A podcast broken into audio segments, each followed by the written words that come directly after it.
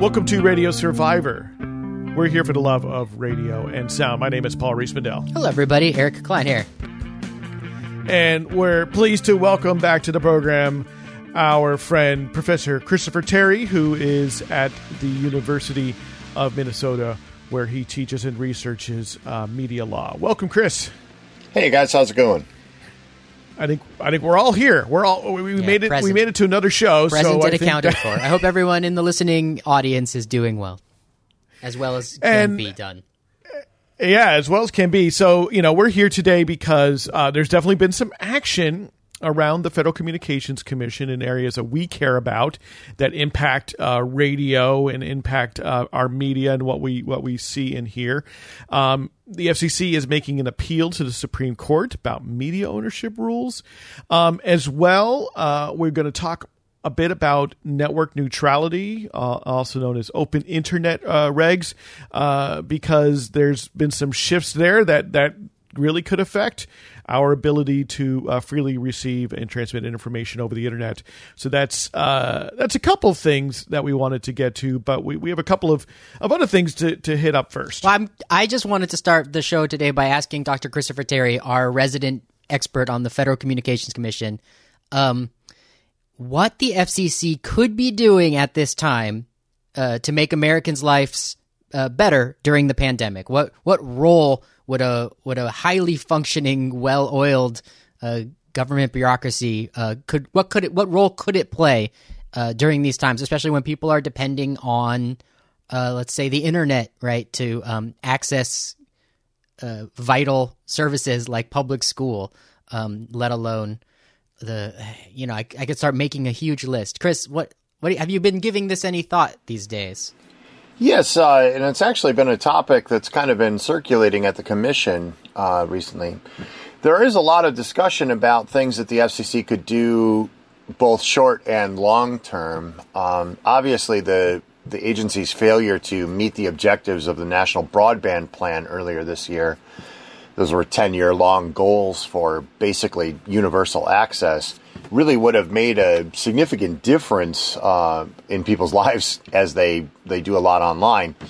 Um, before we started, you asked me about uh, this idea that maybe broadcast television could be employed in some way Yeah, I saw I saw a to tweet deliver on my social uh, deliver lessons on my social and- medias. There was a tweet that went around yesterday, both on Facebook and Twitter, that I saw in numerous places that was suggesting that uh, wouldn't it be nice if we lived in a world where public school children could turn on their televisions and watch uh, fully educational programming, not like some hybrid commercial, but like fully educational programming to help you know supplement what they're losing out on by not being able to attend in-person classes. Uh, and Well, it, it's funny that you say that because, ironically, uh, that was a vision for both radio when radio came online in the 1920s, but also for television when it came online in the late 1940s after World War II. Is that it would be a mechanism for delivering lessons, uh, especially. Uh, I'm from Wisconsin originally, as you guys know, and uh, the belief was is that farm kids would be able to work in the fields all day and then listen to radio at night to get their educational lessons, and that was actually seen as a uh, a pretty powerful development. Um, although the FCC could certainly encourage that, it would be very very difficult for the FCC to mandate something like that. Um, there'd be some First Amendment issues as well as some compelled speech issues with that. Now, if Congress were to tell the FCC to to do something like that, that would sort of change the dynamic. There certainly would be some challenges to that. But You could uh, see- you could see like a public originating works- that. like a Yeah. public works administration like jobs for for for television producers uh program where where people would be employed to produce highly educational content you know but and you know as part of this government stimulus to preserve jobs you know anyway I, uh, I I certainly spent some time this past week uh, producing content for my students at Minnesota who are going to be doing some remote learning. Uh, it's not easy to do. It's very hard to do effectively, and uh, it's very time consuming. So, uh, setting aside whether or not we should do it, I certainly think it's a great idea if we could we could figure out a way to get that content from point A to point B.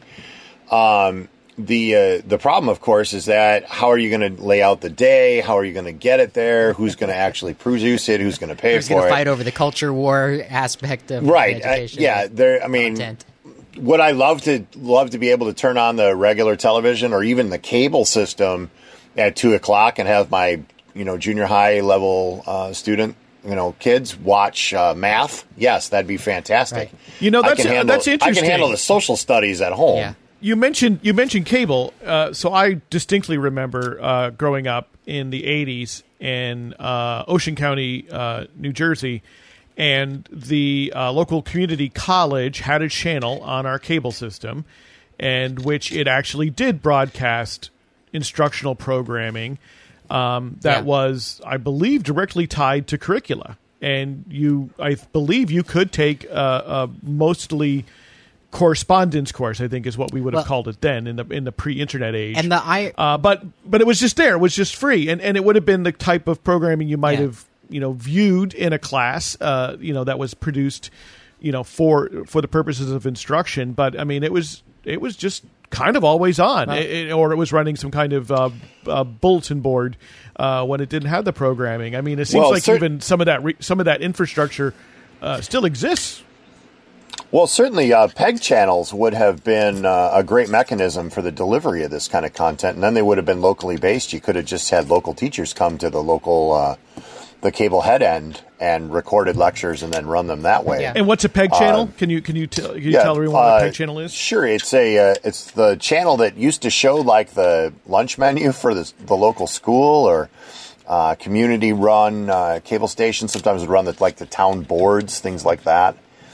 And uh, that would have been a, a, a great option for the delivery of that kind of content. But um, as you're probably well aware, uh, most of those stations have been taken off of cable systems because they're not funded anymore. yeah, and it would they Um, were I was actually on the board for one uh, when I was still teaching at Milwaukee uh, in one of the Milwaukee suburbs that just got shut down when PEG funding was no longer mandated as part of a cable. Many bill. of those they just stations are- they had to close it many down. of those television Yeah. stations are still uh, still present and accounted for, but struggling at this time. I think you know Yeah. if we if we. Uh, I think the irony I just want to mention is that all of this programming is available on YouTube at this time. If you know where to look for it, if you like it, but it's YouTube is such a um, it's all things at all times. You know, the internet can be can be both It's a haystack. yeah, and so It's- I mean, all of this educational haystack. all this educational programming is there for for parents or children who want to access it or can access it or know what to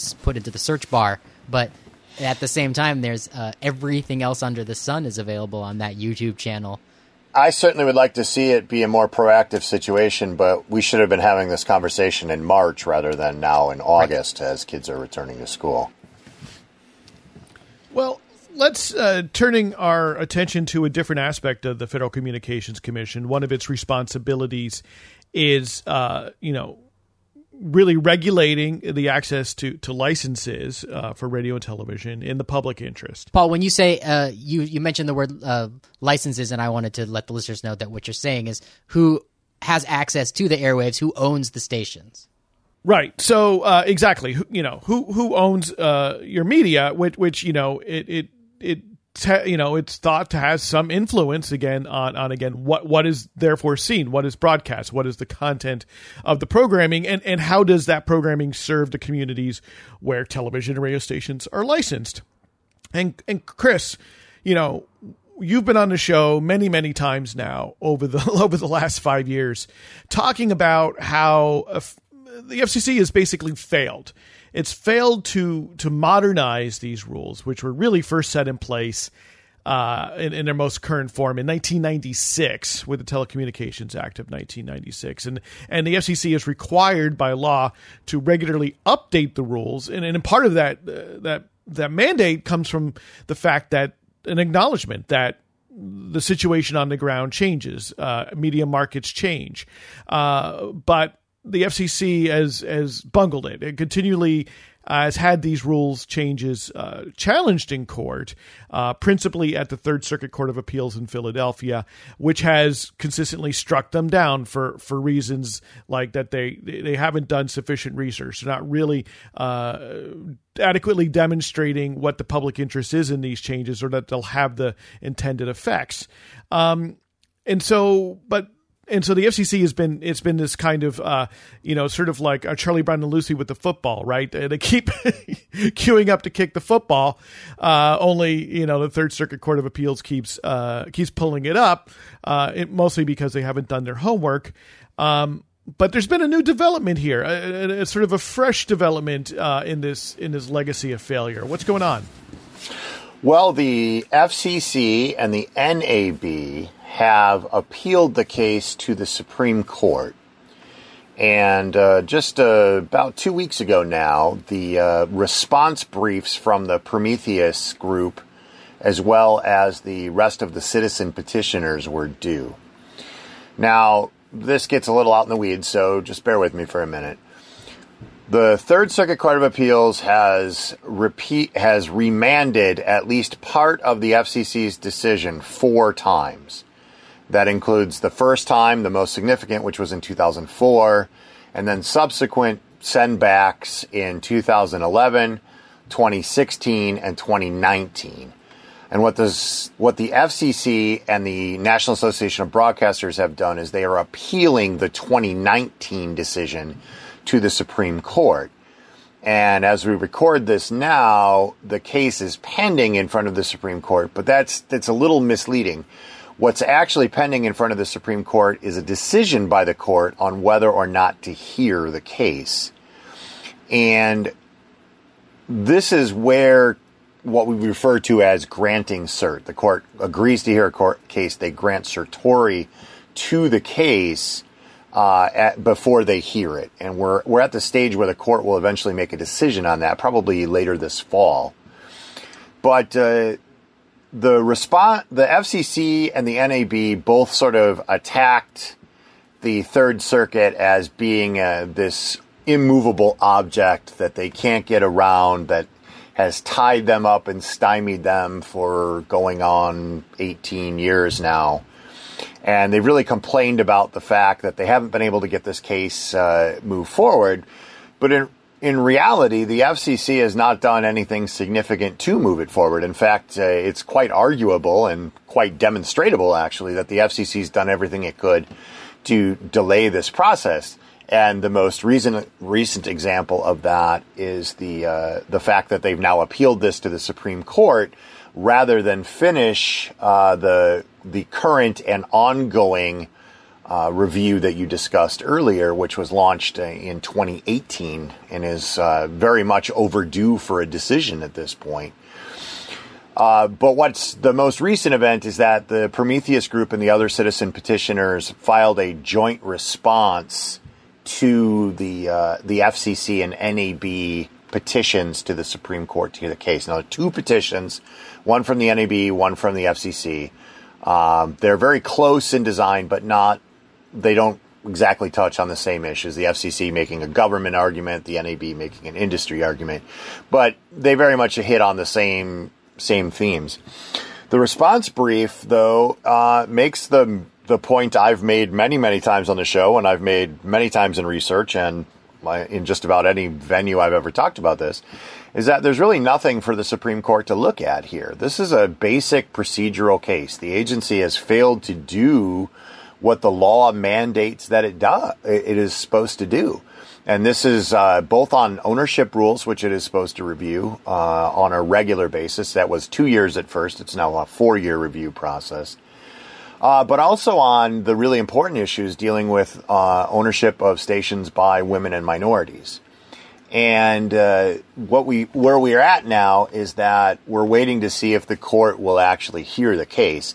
I am very skeptical that the court will take the case and we'll be back to where we were two years ago, which is also puts paid on the FCC claims that it's the courts that's delaying this process.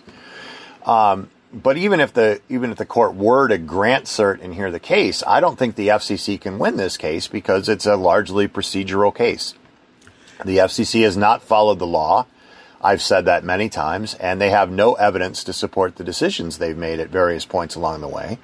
And even their minority ownership program, which was introduced in 2017, it's called the Incubator Program, actually has no provision in it that actually awards stations to women who or racial or ethnic minorities. And it's pretty hard to argue that a policy is rational when you find realities like that about it. So, so Chris, uh, help us understand here. What is it that the the FCC and the NAB are petitioning the court to do? Should they should they take up the case? Should they grant uh, cert? You know what what is what is the grand blockage they want removed? What is it? Th- what is the ultimate end result they want to see in our media markets? Uh, that what what's their end goal here? Well, they'd really like the case to be moved out of the Third Circuit, and whatever their stated goals are, they they want to take the case away from the panel. The same three judges have heard the case every time it's come up, essentially on every FCC decision since 2003. And the FCC can't get past that panel because they're not doing their job.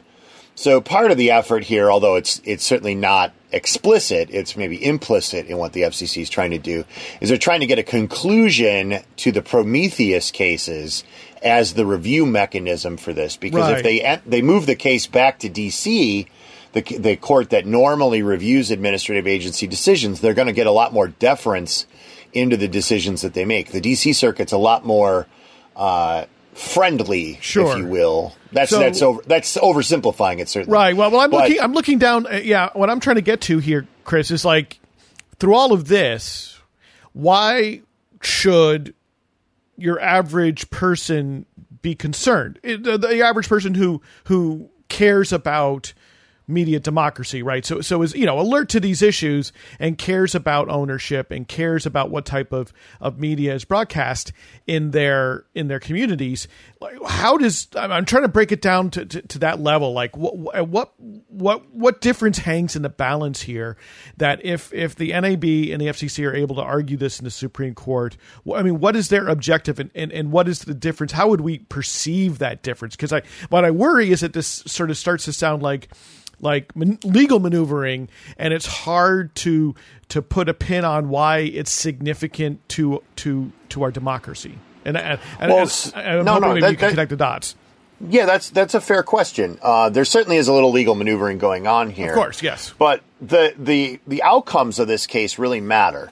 The FCC has lost so many times on its attempt to further consolidate ownership rules that if it were to somehow pull out a win or even maybe a draw at the Supreme Court here, the the certainly the opportunity for additional consolidation, uh, especially like the type we saw in the late '90s and early 2000s, for your broadcast TV and your broadcast radio outlets that are out there, is uh, is certain to come. If the FCC wins this case, or the NAB gets a win by sort of by uh, you know default, if you will, the uh, the the ownership proceeding that is standing right now, that is basically unresolved and largely unacted on, will quickly implement new rules for another round of consolidation. Broadcasters made a lot of money immediately in the wake of the consolidation that was launched in 1996.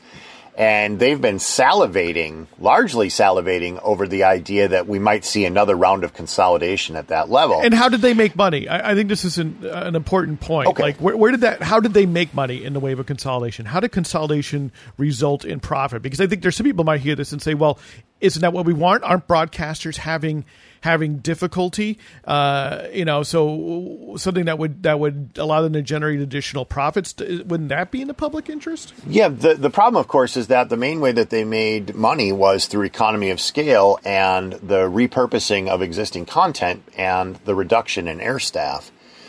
Um, they reduced the diversity of content. They started producing content not on a local level. So if you were listening to your favorite local music station, it was no longer your favorite local music station. It was one managed regionally or nationally. But larger than that is the diversity issue, especially as it relates to news and information. the fact that this has been tied up for as long as it has, and I am definitely among the people who who believes it needs to be resolved. I just don't think that the way the FCC has tried to resolve it is the solution.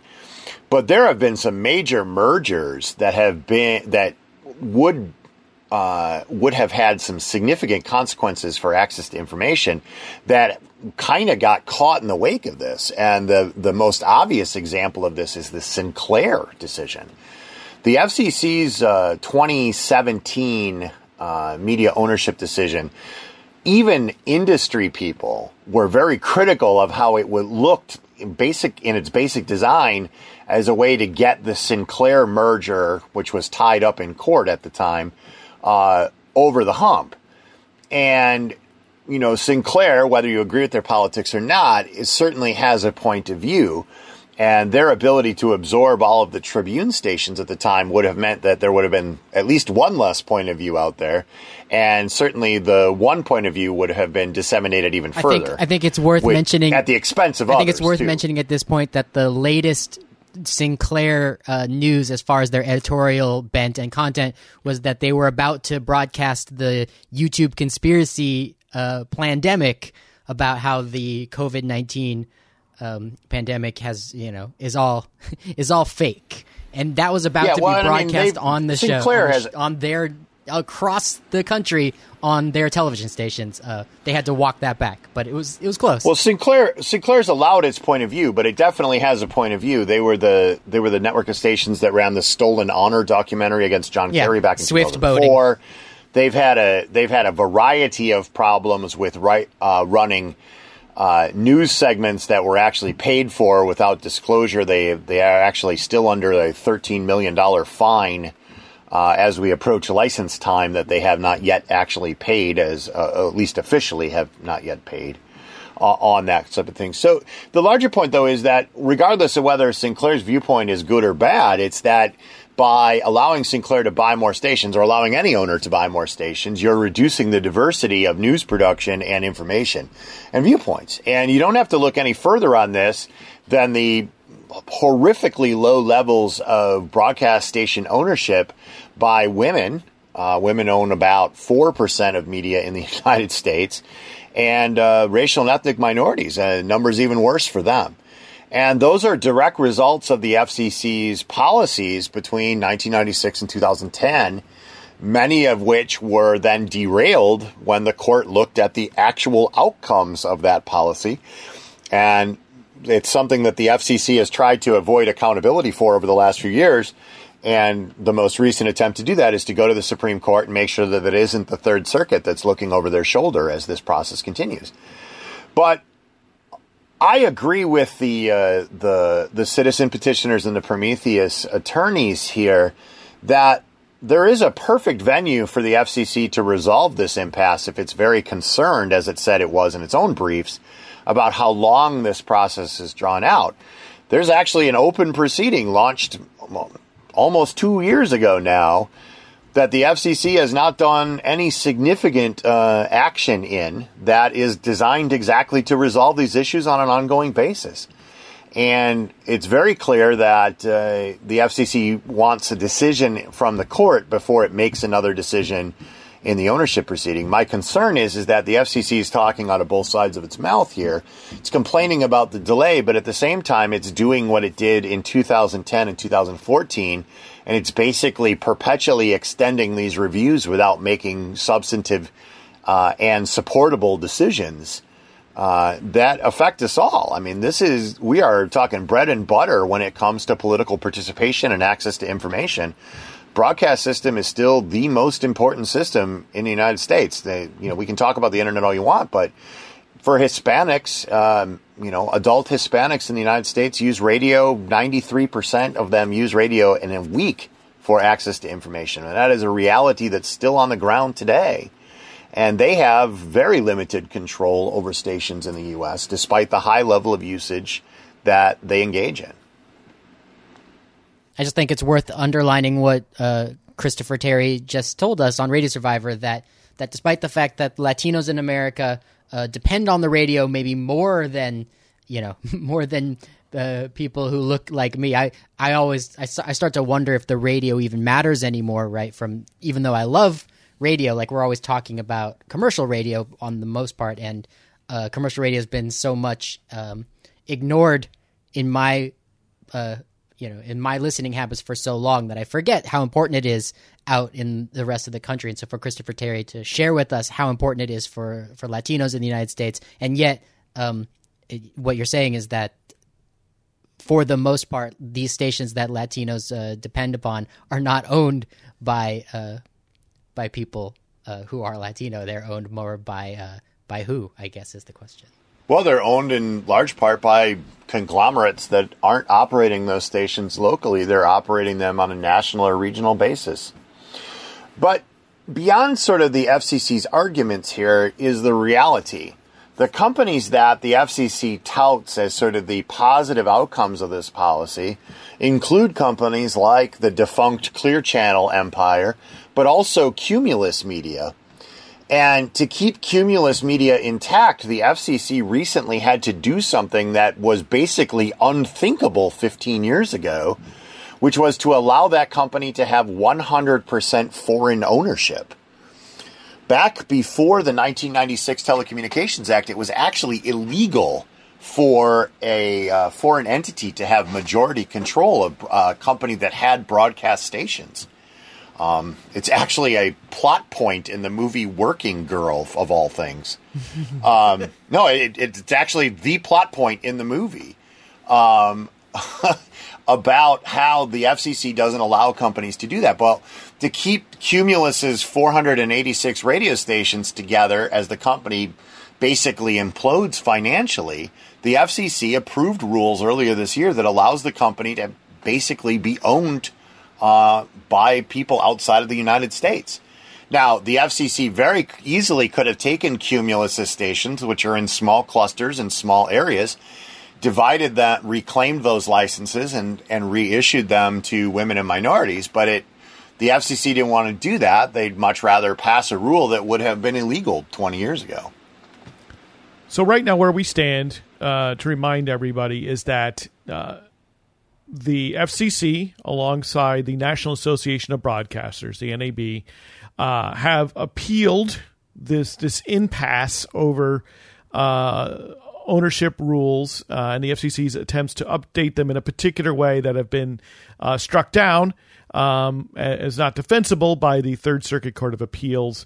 Uh, the next step then is for the Supreme Court to review this request to see whether or not uh, the court will even take up the review and, and, and hold a hearing. Um, if they if they would choose to do so, then of course then they, they will go to court there. If they do not, the, the FCC can choose to remand it back or, or, you know, simply it does effectively remand back to that uh, Third Circuit Court of Appeals if, if they say they're not taking it up. Is that pretty much the two ways this can go, Chris? Yeah, um, a lot will depend on what the Supreme Court does, obviously, but the timeline here is also of note. Uh, the Supreme Court will make a decision on whether or not to hear the case this fall. Um, by the time the court hears the case and makes a decision, we're going to have a presidential election. Uh, we're going to have at least one new commissioner at the uh, FCC because Commissioner O'Rielly will no longer be with us by then. Um, so there's a lot on the table on this uh, if it goes. I, my expectation is is that there's not really anything novel in this case that warrants Supreme Court attention. There's certainly not a circuit split. The Third Circuit hasn't really modified its point of view at any point. It's basically said the FCC's always been wrong here there wasn't sort of a two on, two off sort of thing where the court, the Supreme Court would get in and sort of mediate that dispute. And I expect we won't see that the Supreme Court will take the case. Um, I certainly agree with the with the Prometheus petitioners on that uh, that point. But even if they do, uh, by the time we have a ruling, the uh, the FCC is going to be different, and um, by then the FCC is also going to have to make some action in this pending 2018 uh, proceeding that's going on as well. But if the court doesn't hear the case, uh, where we where we are is pretty much at the same point that we're going to have a new FCC and that the FCC will be under the gun to make a decision as part of the 2018 uh, proceeding.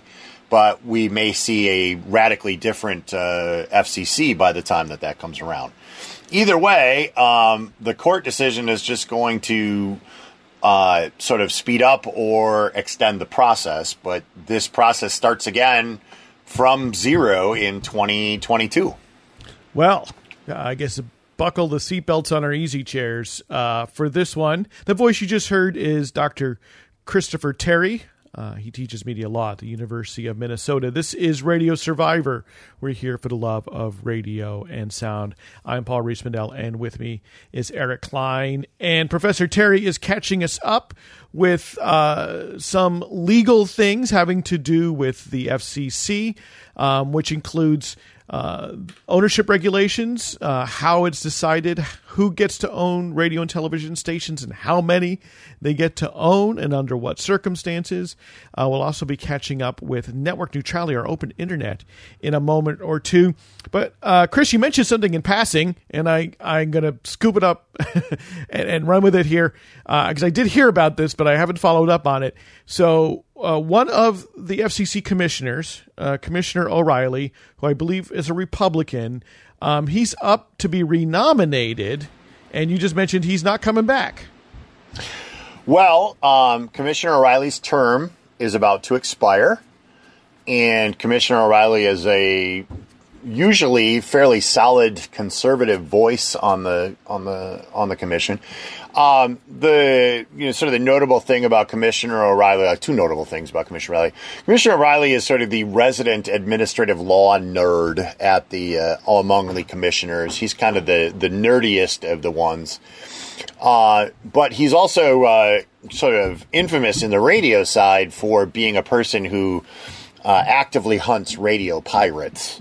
Um, sort of been one of his uh, sort of chief uh, personal issues while he's been on the commission.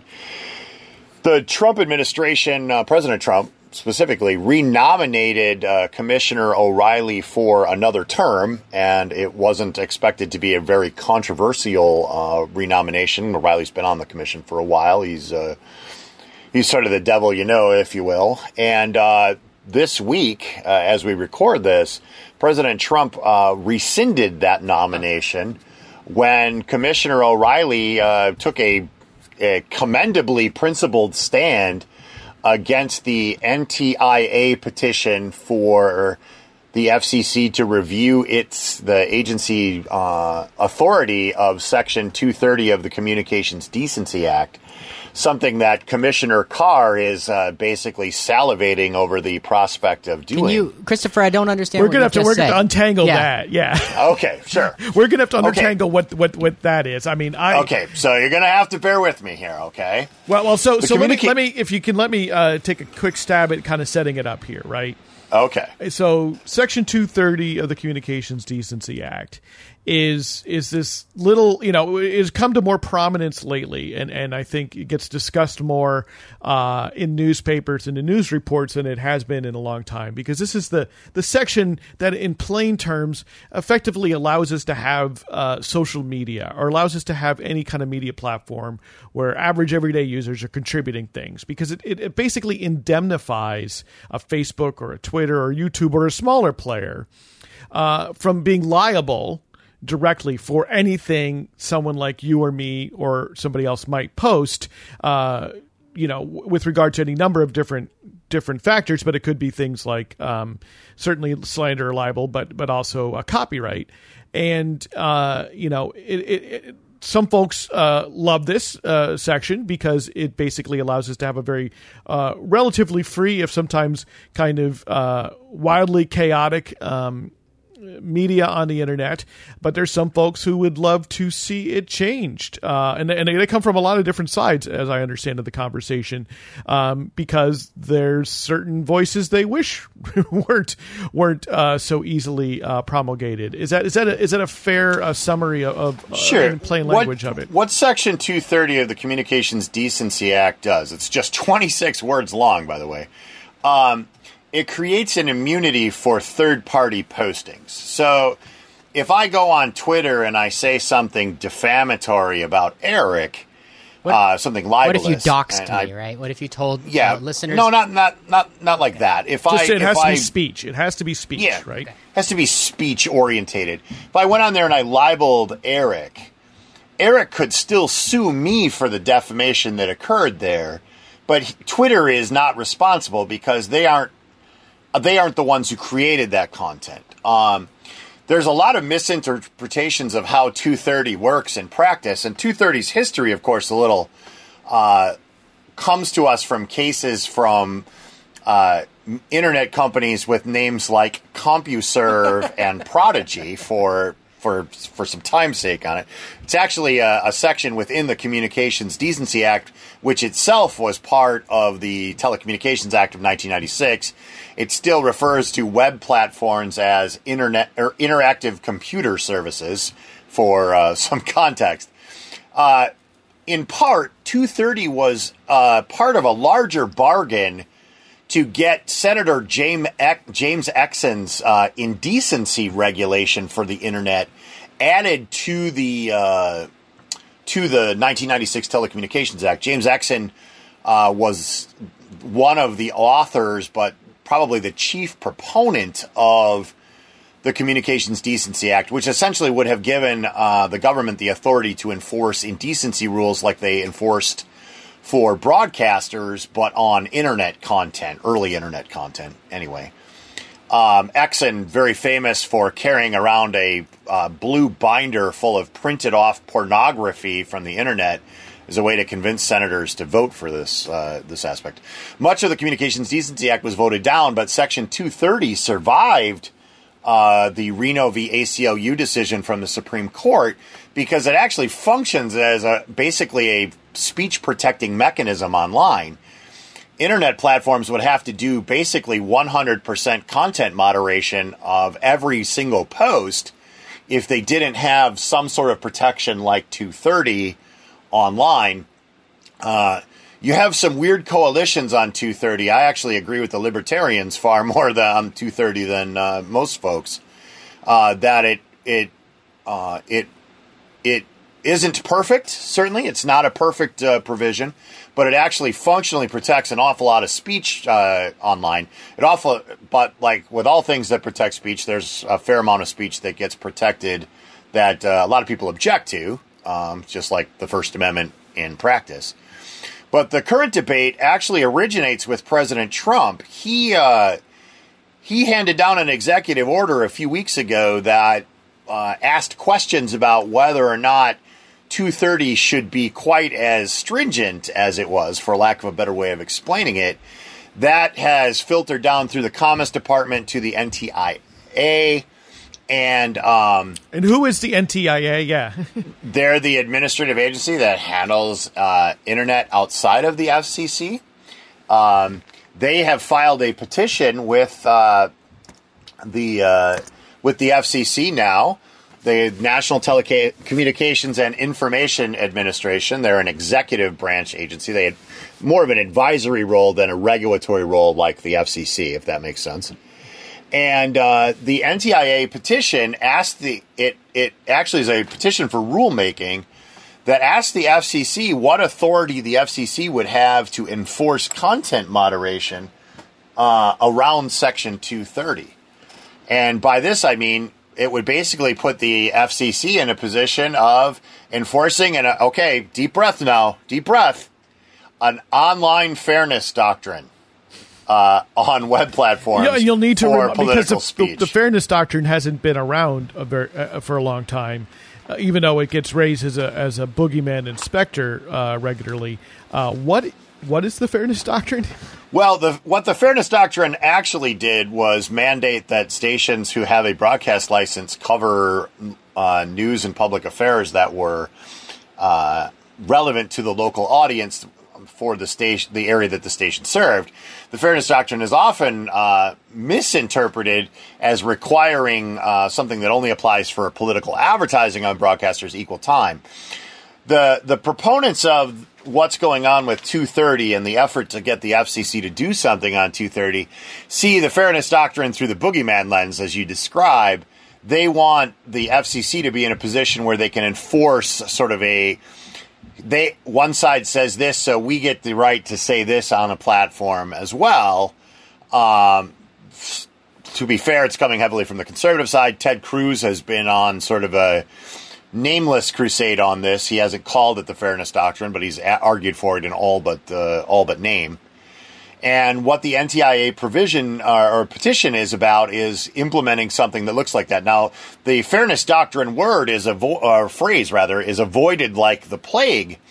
But Commissioner O'Rielly's statement, which got him in trouble this week, actually points out that uh, this is the people who are claiming to be free speech defenders, and it looks pretty clear he's pointing the finger at uh, Commissioner Carr, uh, are, are, sort of doing so in name only. That they're they're not true believers in the things that they say, because uh, at least one of the commissioners, and that is Carr, is very excited about the prospect of giving the FCC the ability to moderate and also compel content on various platforms by a reduction in the provisions that 230 protects.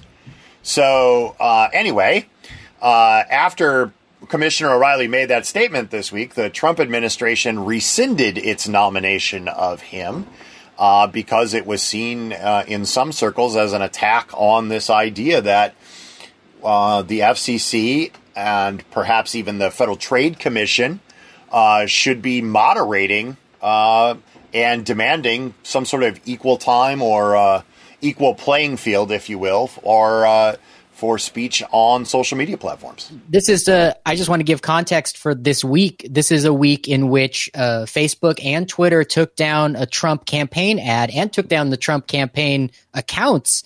Uh, because uh, Donald Trump stated in a camp in a in these campaign ads in an interview on Fox that uh, children are largely immune to COVID nineteen and Twitter and Facebook were both uh, either forced to or chose to. I mean, this is not we're not going to report this story today, but they were they they they they were put in the position to censor this ad on their platforms. Which well, sure- un- unlike broadcast stations, which have some uh, restrictions on what they can and can't air and what they're what they're required to air in, in context of political ad, both Facebook and Twitter are privately owned platforms, and the government doesn't really get a say in how they moderate the content. I can start a social media platform and invite 10 of my friends and just have it be my 10 friends talking.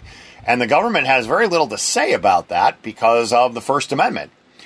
So Commissioner O'Rielly made that point, and he is no longer going to be Commissioner O'Rielly as a result of that. Um, there's no indication, as I, that I've seen this week, uh, about who might replace him at the commission, but we're uh, we certainly must be a bit concerned about who that person would be because they would probably be on a pro content regulation uh, platform as they come to the FCC.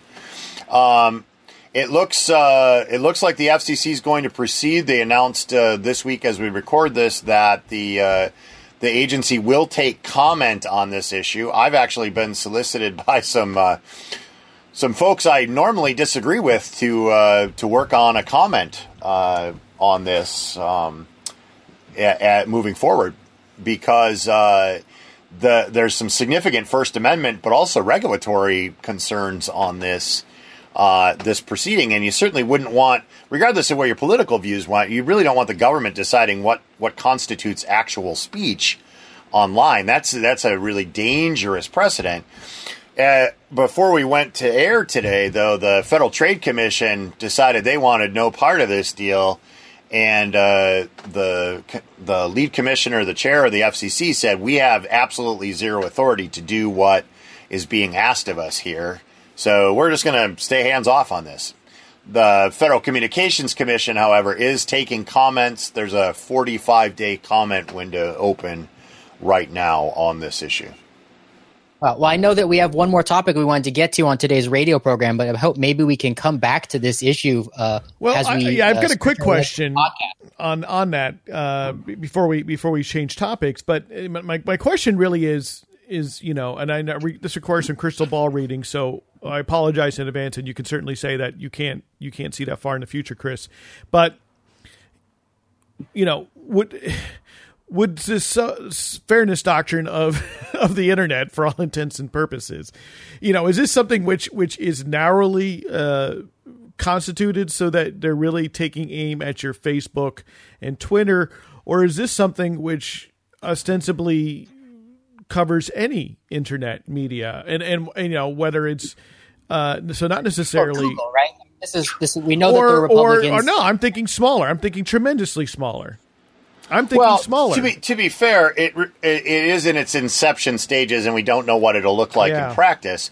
But it doesn't really matter. It's patently unconstitutional at so many levels that it doesn't matter whether it's small or big. It's it's so unconstitutional as to uh, like fundamentally undermine the First Amendment if it were to pass. I I can't imagine a single federal court upholding a, a final rule on this, you would have a coalition of people and about as wide as you could imagine uh, attacking something like this. You'd have people from every political stripe being uh, objecting to this, and, right. We know that there and are rightfully so. we Rightfully know so. that there are a lot of successful Republicans in California and Silicon Valley that uh, that have a lot of power. Yeah, it just it just it it it what I'm not saying it couldn't be done. Uh, it would require uh, a massive movement on the part of Congress, the government, and administrative agencies that the likes of which we haven't seen in at least two generations. But functionally, what is being proposed, at least the outline of what's being proposed or asked to be put into place, is just fundamentally unconstitutional. Okay. And setting aside the fact that the FCC has no authority when it, or, or a very uh, threadbare authority as it relates to Section 230. There, there, there's some. Uh, the petition itself has some uh, fairly technical but uh, awfully thin reaches uh, to give the FCC authority here. right, right. Um, but that, but it, you can't get around the constitutional issue on it at all. We have we have about eleven minutes left in the radio show, and we want to talk about network neutrality. But I All hope right. we can come back to section. We don't two. need much. We don't need much time. We can do it. We can do an entire show on two thirty if you Oh want. my goodness! Yeah. Yeah, it, unfortunately, we may have to. Uh, We are talking with Dr. Christopher Terry, uh, who teaches uh, media law at the University of Minnesota. He's a regular contributor here to Radio Survivor to help us understand uh, what's going on with the FCC and, and, and how it, it might impact you know our daily lives, our ability to get information, transmit information, uh, get radio, television, and of course uh, how we're how we're speaking to many to, of you, uh, how we get internet. And and so we're talking about network neutrality, which of course is the idea that uh, well the net, the internet should be neutral, and that uh, data all data should should be treated equally, um, and not be uh, given fast lanes or slow lanes, uh, so that uh, we can all have that kind of equal access to the internet. Ubu Web. Ubu Web gets the same internet as Netflix. Ubu Web Or, and um, Netflix on a on, on an even Yeah. playing field, exactly. Uh, Or- referring to uh, your community radio station and Spotify are- have the same the same access to the airwaves, uh, which is the internet air in this case. So, so what had happened is is the is the FCC uh, decided to undo uh, rules that were put in place uh, called the Open Internet Order. So the FCC under uh, Trump uh, Trump's current uh, chairman uh, Ajit Pai. Uh, undid the open internet rules, uh, which had been put in place by his predecessor, and, and that uh, democratically led FCC, obviously under uh, the Obama administration. Uh, that was challenged in court, uh, led by a coalition of public interest groups, led by Mozilla Foundation. They're the people who bring you the Firefox web browser, and there were you know some provisions uh, were were, uh, were rather uh, a good portion of that of of that decision by the FCC was left intact. Um, but as I understand, one one part that that that was uh, taken down was the FCC also tried to assert uh, the fact that it had no authority over to to actually assert network neutrality, but then neither did anyone else. And, and in particular, they were taking aim at states, and and the the DC Circuit Court of Appeals said, well, no, that's not the case. Uh, the FCC can't can't have it both ways. They can say they they can claim uh, they don't have the right to, to regulate, but they can't take that right away from uh, the state of California or you know the state of uh, of Idaho. And um, Mozilla decided not to to further pursue any any additional uh, any additional appeals on this and has decided, uh, you know, they took the hint that the fight for network neutrality lies at the states. But we've we've um, we've had some developments in this again, Chris. Yes, uh, as we record this week, uh, the California uh, law, the California net neutrality law, has come up in court. Now, this case has been pending since this battle broke out back in uh, uh, 2017, actually. Uh, California quickly passed a state law guaranteeing net neutrality within the state borders, and the lawsuit related to that was put on hold while the uh, the other cases uh, worked themselves out. Mozilla decided not to ask for a Supreme Court review, in part because of the three issues that were remanded, the FCC wasn't really done on net neutrality, so they might be saving their uh, saving the Supreme Court appeal for for next time. But this week, uh, the uh, the Trump administration went to war with uh, California in the case, which is now moving forward. And they actually, uh, the Trump administration actually is still arguing that they have the authority to preempt state law even though the DC Circuit said, as you correctly describe it, you can't have it both ways. If you declare broadband to be a Title II service, you have all the authority.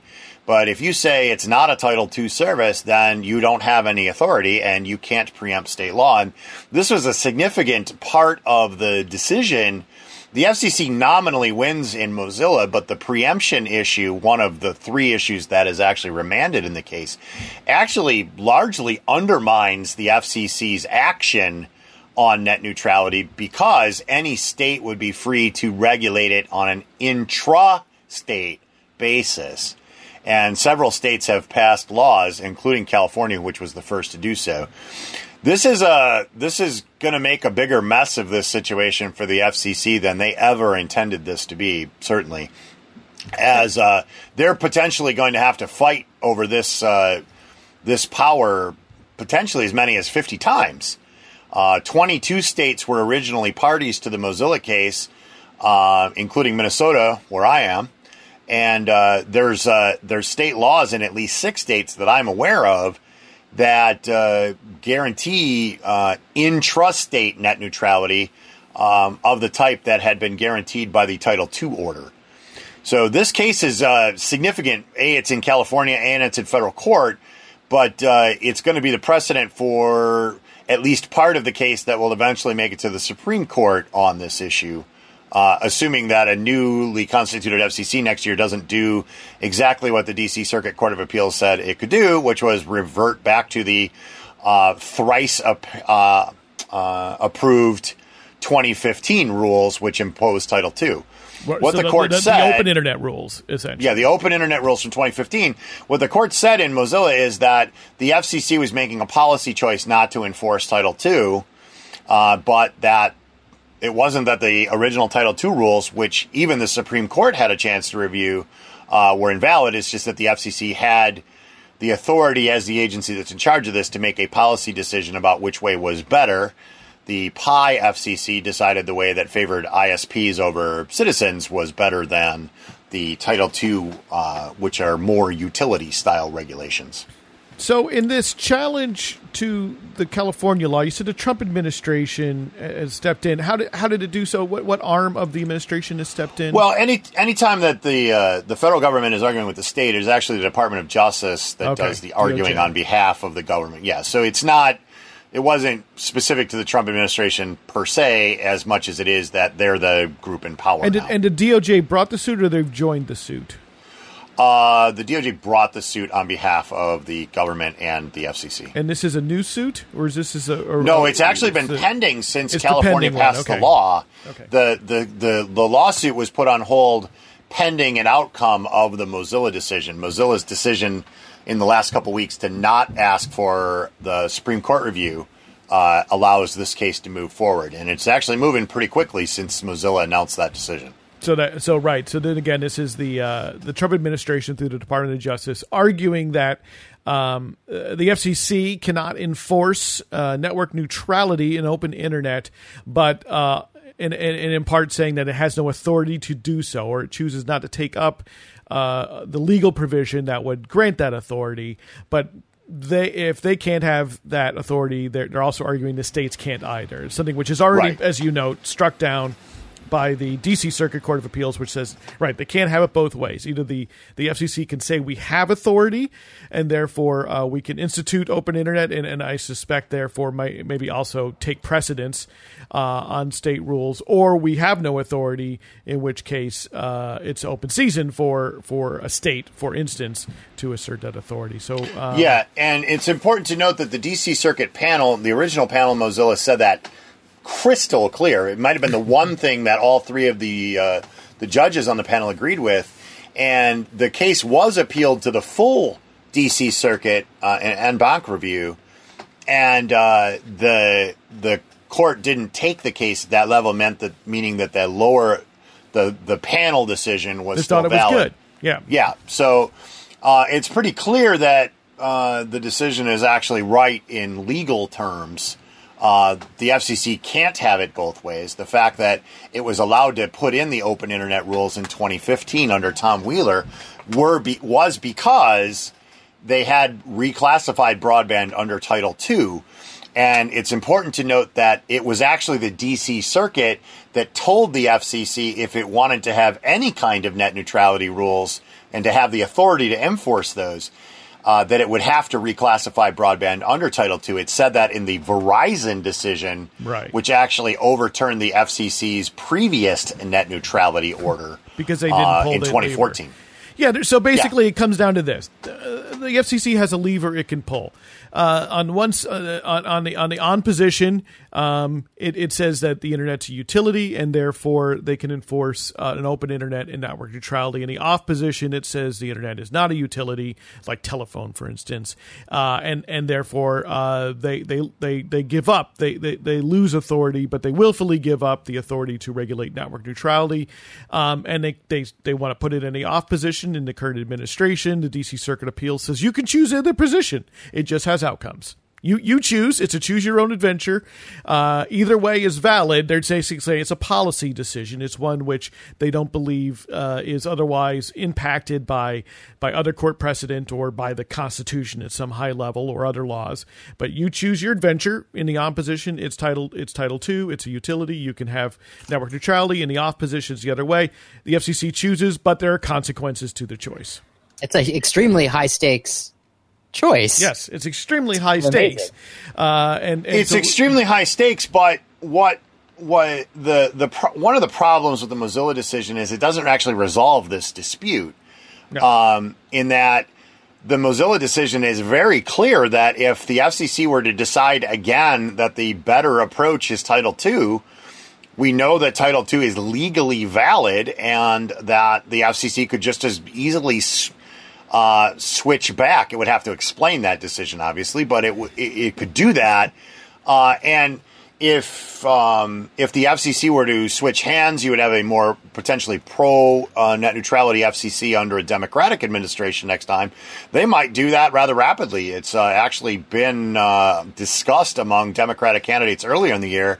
And in the last three or four weeks, Joe Biden said he'd like to see it switched almost immediately coming back. So it's uh, and you know if the Democrats were to take the White House, they would potentially have the uh, well, they they certainly would have the chairmanship, and they would have two very pro net neutrality commissioners on the on the agency, and uh, the in the form of uh, Prof- uh, Commissioner Rosenworcel and uh, Commissioner Starks.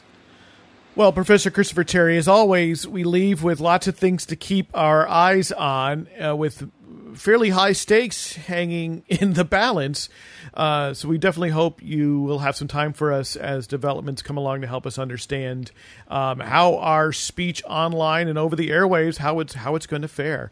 Once again, uh, Professor Christopher Terry from the University of Minnesota. Uh, thank you for uh, joining us here on Radio Survivor. You're always welcome. It's always nice to be here. Do you have Do you have some minutes for us to to podcast? So what Eric What? means is that we uh, we we often release a longer podcast than radio show in which where where Yeah, I've got about uh, I got about ten minutes. All right. Well, geez. So we're still like uh this is the podcast audience, same audience, uh, uh our online audience, the radio audience. Now we've said goodbye to. Um, which rabbit hole should we dive down? I vote. I don't know. Uh, no, what I was trying to get I at, mean, to Chris, be- to be- on the two To be fair, there's not much to say on net neutrality other No, than no, the fact no. that the, the state cases are going to move forward. The California case is going to set the precedent for the Vermont and the other laws. Uh, Montana's law certainly going to end up in federal court at some point. The the the significant issue moving forward is whatever the decision in the California court is, that'll make it up to the appellate level, and you'll probably have a case in a different circuit. That's the kind of stuff that ends up at like the a ninth court. circuit, right? Yeah, Yeah. Yeah. The ninth circuit's a very different circuit than than the DC. Uh, but I want to go back to two thirty, section two thirty, because I, I, you know, uh, this is something I think Eric, you want to, you've wanted us to kind of take up, and I and I haven't felt like there was the right hook, and we we clearly have the hook now. Um, uh, or maybe I was wrong. Both are possible. Uh, but with Section 230, I mean, what I really start to worry about is, is you know, is is once once we're into the land of internet speech, uh, you know, I mean, you know, does something like like uh, a community radio station, right, all of a sudden now have to worry about that because they have an online stream or a podcast network? And this this is the one that, if I understand this correctly, and I know I don't understand it correctly, this is the one where where the president um, saw an opportunity to get some leverage over his his frenemy uh, web giant companies. You know, he's a he's a huge fan of using their platforms, but he's also uh, he also gets black eyes and bruised every once in a while when they exercise their power over his ability as the president to tweet things. Right. So I, I actually don't think that this originates with him. He's certainly interested in it uh, Yeah. uh, as things go. But this has been simmering uh, in Congress for some time now. right. Somebody put Uh, a somebody maybe helped him with the idea, right, or something. Anyway, Well, I, I don't know if that's how it works. I mean, I have no knowledge of Yeah. you know how it trans- transmitted, but I know it's this has been this has been kind of on Congress's mind for a while. Um, I think the moment at which I started paying attention to it being more than sort of just uh, uninformed uh, gobbledygook.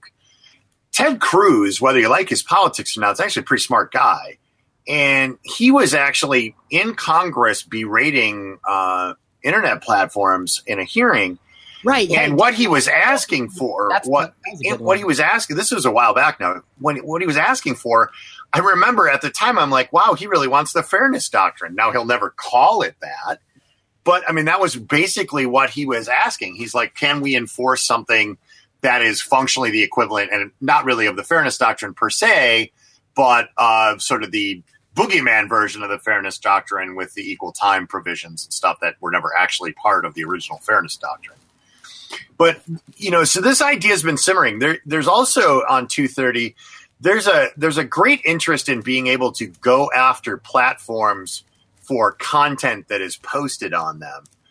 That's not just political criticism. Platforms like bad bad actor platforms like Backpage.com are protected for the content that was on them, even when that content was actually literally hurting people. And because of the- Backpage.com was is what? What what, what was what was there? Backpage.com was a uh, sort of evil Craigslist, if you will, uh, that had a lot of uh, prostitution ads on it. right. Uh, and that's very- that's. I've also seen the uh, a take from from an from a from a different corner that it was a that it was a safe space for sex workers to uh to to practice their trade, and that it was uh you know demonized by politicians looking for looking Well- for an issue that they could win on. part part of the, the the conflation on 230 right now goes back to FOSTA as well. With FOSTA is actually the first time 230 immunity was ever penetrated legally. And a lot of people conflate sex workers with sex traffickers, and they're really not the same thing um, in legal terms, anyway. And uh, so Backpage.com had a couple of sex trafficking cases, but lots of sex workers, consensual sex workers, were using the platform uh, to advertise their business. And uh, the sex trafficking, which occurred on Backpage, led uh, to FOSTA. FOSTA was actually passed to shut Backpage.com down. But what we saw is that when FOSTA was passed, uh, first off, the government was able to shut down Backpage.com without it. That's a, a part of the story. But a lot of people who had speech that related to sex workers, even people who had outreach uh, websites, pulled that content down, they were afraid that if somebody made a comment or something on that site, that they'd be, potentially be liable for that because that immunity was pierced. And uh, what we're talking about now is taking away that immunity, sort of the, the central provision of what's being proposed is that if you have a, a biased post on uh, your site or you're moderating one side over the other, um, you lose your 230 immunity. One of the proposed bills was actually for a duration of time. And it actually would have worked kind of like the Digital Millennium Copyright Act. There would have been sort of a notice and takedown sort of process where once it was invoked, then for a period of time, you would lose your, that website would lose its immunity. It's absolutely uh, uh, nuts to think that this is a, this is good policy or that it's uh, even remotely constitutional to do uh, something like this. Reno v. ACLU makes internet content protected like a newspaper. It's protected under strict scrutiny. And that makes it a lot different than broadcast content, which is protected under a much lower constitutional test for rational basis. But to go back to your question about the community broadcaster, they would be protected for things that they would say on the radio because of the First Amendment. But if that went out on the internet stream and 230 protections didn't exist, they would potentially be liable for things that occurred on the internet. Yeah, that's what I thought. That, yeah, that's what I worried but, about. I mean, that's a complete reversal of how it is. It works otherwise, right? Right. Normally, it's the internet where you don't have to worry about what you say, and it's broadcasting where you've got to be real careful about what you say. Uh, if 230 provisions like this were put into place where they, they take 230 immunity off the table, uh, a broadcast station would actually probably have more protections for the things it says on the broadcasting station than it would on the uh, the internet. Right, and and and I'm worried about like say you know like calls. I guess might be might be considered that third you know user. That's a third party ask. That's a third right. party usage. Yes, you know, yeah. and, and so in you know in a podcast probably less of, uh, of a concern unless you're you know your anchor uh, owned by uh, Facebook, uh, no, Facebook, owned by Spotify, which is effectively kind of the YouTube of podcasting, where it's free. Right. You can get up and running and start a podcast uh, you know, immediately, more or less, and have it submitted everywhere you need to have it submitted on their platform. Uh, but Anchor could, in Spotify, therefore, could could incur a lot of liability uh, because there's you know there's very little you know they don't have any control over it really. Um, yeah, wow. Uh, thanks for letting us chill down on that unfortunate. Well, we should hole. we should actually we should actually do a whole regular Yeah. episode on this. Yeah, Uh, yeah. I'd like to bring in like to bring in uh, one of my grad students. He just just finished his PhD over the summer. He and I just wrote a paper on 230 immunity. Um, his name's Scott Memel. Yeah. He'd be a great uh, great guest. We could have a really robust conversation about 230. That would be a uh, lot of part fun. of the Lauder show. I'll talk to him about it when I see him next week. yeah, please do. Yeah, remind remind me again why it came up today. Uh, well, Commissioner O'Rielly is going to lose his seat on the commission because he criticized the action that the FCC is taking uh, in even hearing this preposterous petition from the NTIA. Um, Yeah. Trump Trump had actually renominated him. He criticized. He didn't call him by name, call him out by name, but he criticized Commissioner Carr, and then the Trump administration, uh, in the form of Donald Trump, um, or on behalf of Donald Trump, perhaps um, removed O'Rielly. They pulled back O'Rielly's renomination. He's not going to be on the commission in a few weeks when his term is up, Wow. Yeah, and then, and now again, what? and it's over this 230 issue. I mean, 80, that's, that, 80 days before the election or so and then uh yeah, I mean, uh, you know, strategically, um, you would- if you're a conservative, you want Mike O'Rielly on the commission. I mean, he's a he's a solid conservative vote. He's actually a pretty knowledgeable guy. He's other than to broadcast pirates, he's reasonably friendly to folks.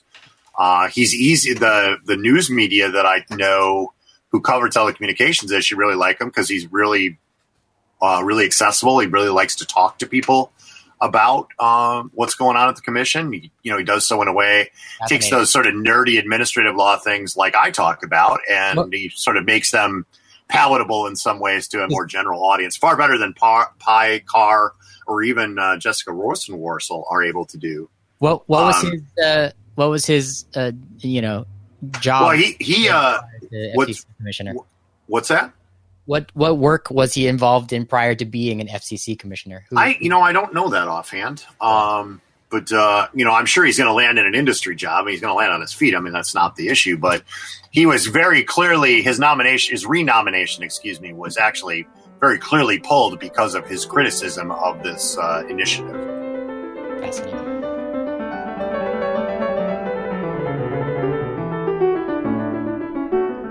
Well, that wraps it up for the podcast of Radio Survivor. You can email the program.